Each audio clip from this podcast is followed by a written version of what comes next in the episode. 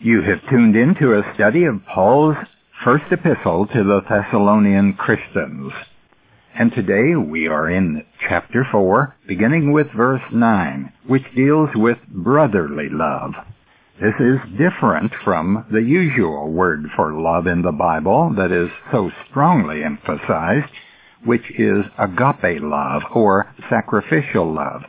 But here we have the word from which we get Philadelphia. The Greek word is Philadelphios, the Greek word for brotherly love. Listen to what Paul writes beginning with 1 Thessalonians chapter 4, verse 9.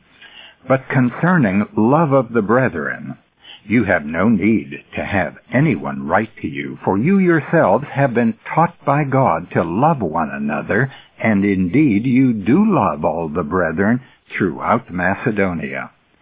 But we exhort you, brethren, to do so more and more, to aspire to live quietly, to mind your own affairs, and to work with your hands as we charged you, so that you may command the respect of outsiders and be dependent on nobody. Well, here, this word Philadelphia is a word outside the New Testament denoting affection toward a blood brother. In the New Testament, however, it always denotes love within the Christian brotherhood.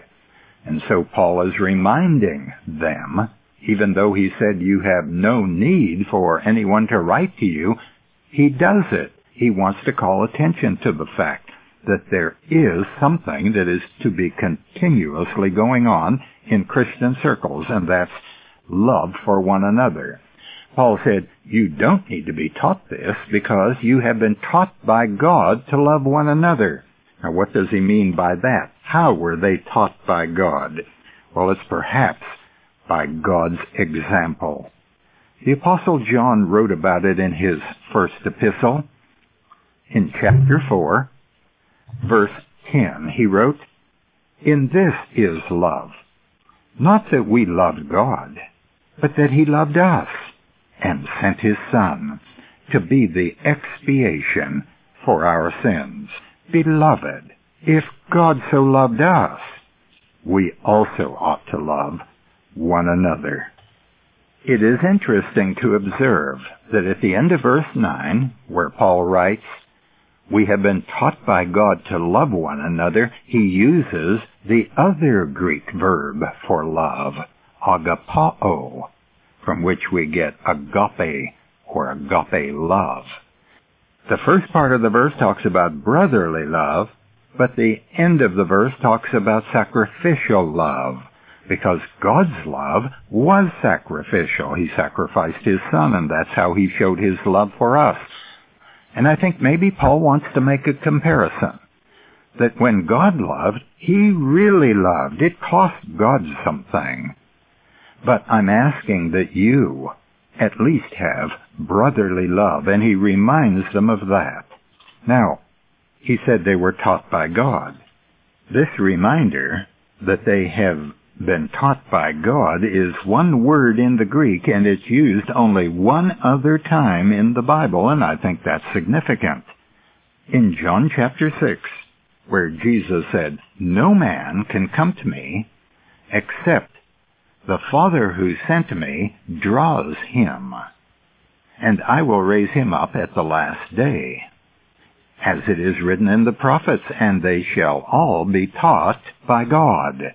Here is that same single Greek word. It means God taught.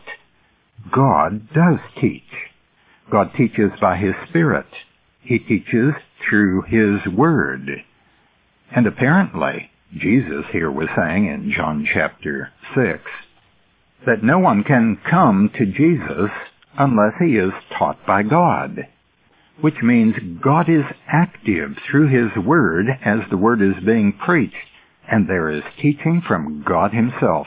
Now the question is, are you listening to God? Well, those who have believed obviously have listened to God because they have listened and they have accepted and they have believed in the Christ, the one God sent. Now in verse 10, Paul commends them. He said, Indeed, you do love all the brethren throughout Macedonia. That's the northern part of Greece. But we exhort you, brethren, to do so more and more. And then he adds, again this theme that recurs throughout this epistle, that they ought to work to support themselves. Listen to verse 11. To aspire to live quietly, to mind your own affairs, or, as it says in another translation, to mind your own business, and to work with your own hands as we commanded you. This word aspire to live quietly comes from one Greek word, and it can be translated in several ways. It can mean to be ambitious or to strive eagerly, meaning that the person who was doing this was wholeheartedly and energetically pursuing the object. Now, by aspiring to live quietly, they are to do two things, Paul instructs. Mind their own business and work with their own hands. Two activities are implied by these statements. They were tending to the affairs of others instead of minding their own business, and they were not supporting themselves. Additionally, whatever they were or were not doing, it was not living quietly. The New International Commentary on the New Testament says the verb translated to be quiet is used of silence after speech, or the cessation of an argument, or to rest from labor. It denotes tranquility of life. It is clear that some of the Thessalonians were far from living the simple life. Thus, Paul may have been urging them to retire from all their talking, perhaps mimicking the Greek philosophers, and therefore depending upon the support of others instead of working. Now, to mind your own affairs, as he writes, it, this word is used only one time in the New Testament, but it was common among Greek writers.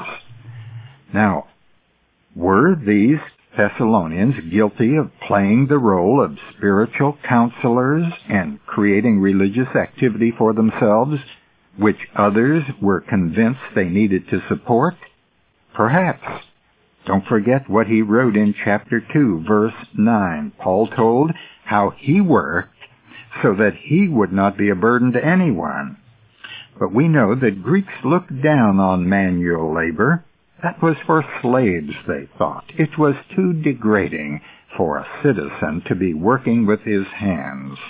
And here we have the establishment of a fundamental principle of this new Christian way of life, that disciples of Christ would be servants like their master and dependent on no one. Now the reason given for the exhortation in verse 11 is found in verse 12, so that you may command the respect of outsiders and be dependent on nobody. First, they were to command respect. It's important. It always has been important in the New Testament epistles that people who believed in Christ command the respect of not only other Christians, but of the world in general. And the second reason for the exhortation is that they be independent of other people. When Paul wrote about his own ministry, he said he did not want to be a burden to anyone, and he was able to minister independently. He didn't have to wait until money came in before he could go on a campaign or on a missionary journey. He didn't depend upon anybody for that.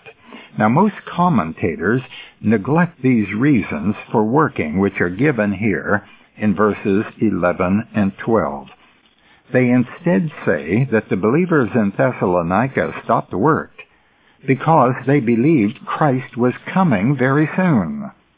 Now, where in the text do you find evidence for that kind of a view? Verse 12 gives a far different reason. First, there was a need for believers to convince outsiders who are non-believers that Christianity was not another racket whereby some people took advantage of other people by not working.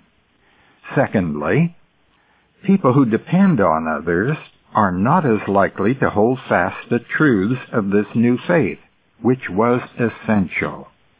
Now we all know how a person can be made to alter his beliefs under the pressure of those who support him. Keep in mind, if people hire you, they can fire you. And before they fire you, they can tell you what to do. But if you're going to be a servant of Christ, then you need to have Him as the master, regardless of what men would like you to do. And you can best do that independently.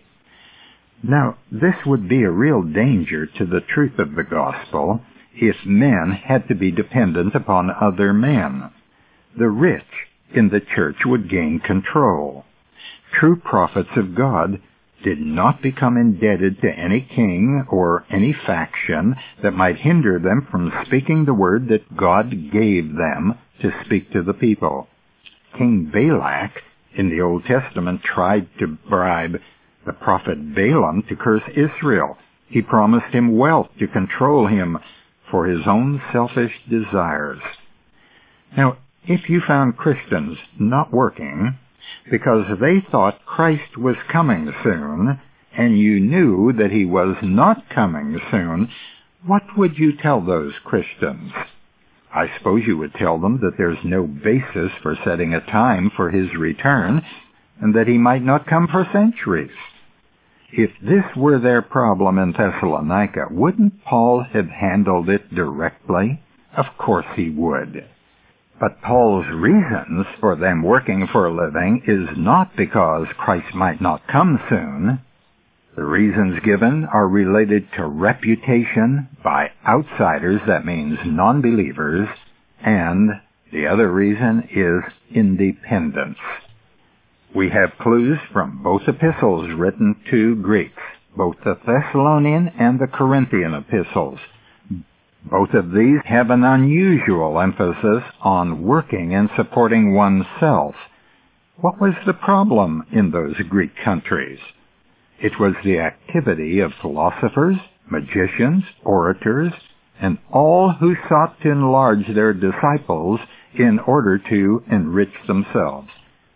The good news of the gospel attracted even false teachers because it was an easy way to earn a living. And apparently, many men were misusing the gospel to earn a living from it. But Paul himself did not want to be in that class of preachers. He did not want anyone to identify him with such persons. Now, we're going to explore this subject fully next week, and I hope you'll join me here on Monday. Now, this is an unpopular subject, but I believe it's essential to understanding this great man, Paul the Apostle. Join me here Monday as we examine the scriptures related to Paul's teaching about the need for church leaders and Christian workers to earn their own living. The Radio Bible Course invites the questions and comments of its listeners. Until next week, this is Nick Calavoda reminding you that the word gospel means good news. Our address is Radio Bible Courses, Post Office Box 14916, Baton Rouge, Louisiana, 70898. The website is rbcword.org.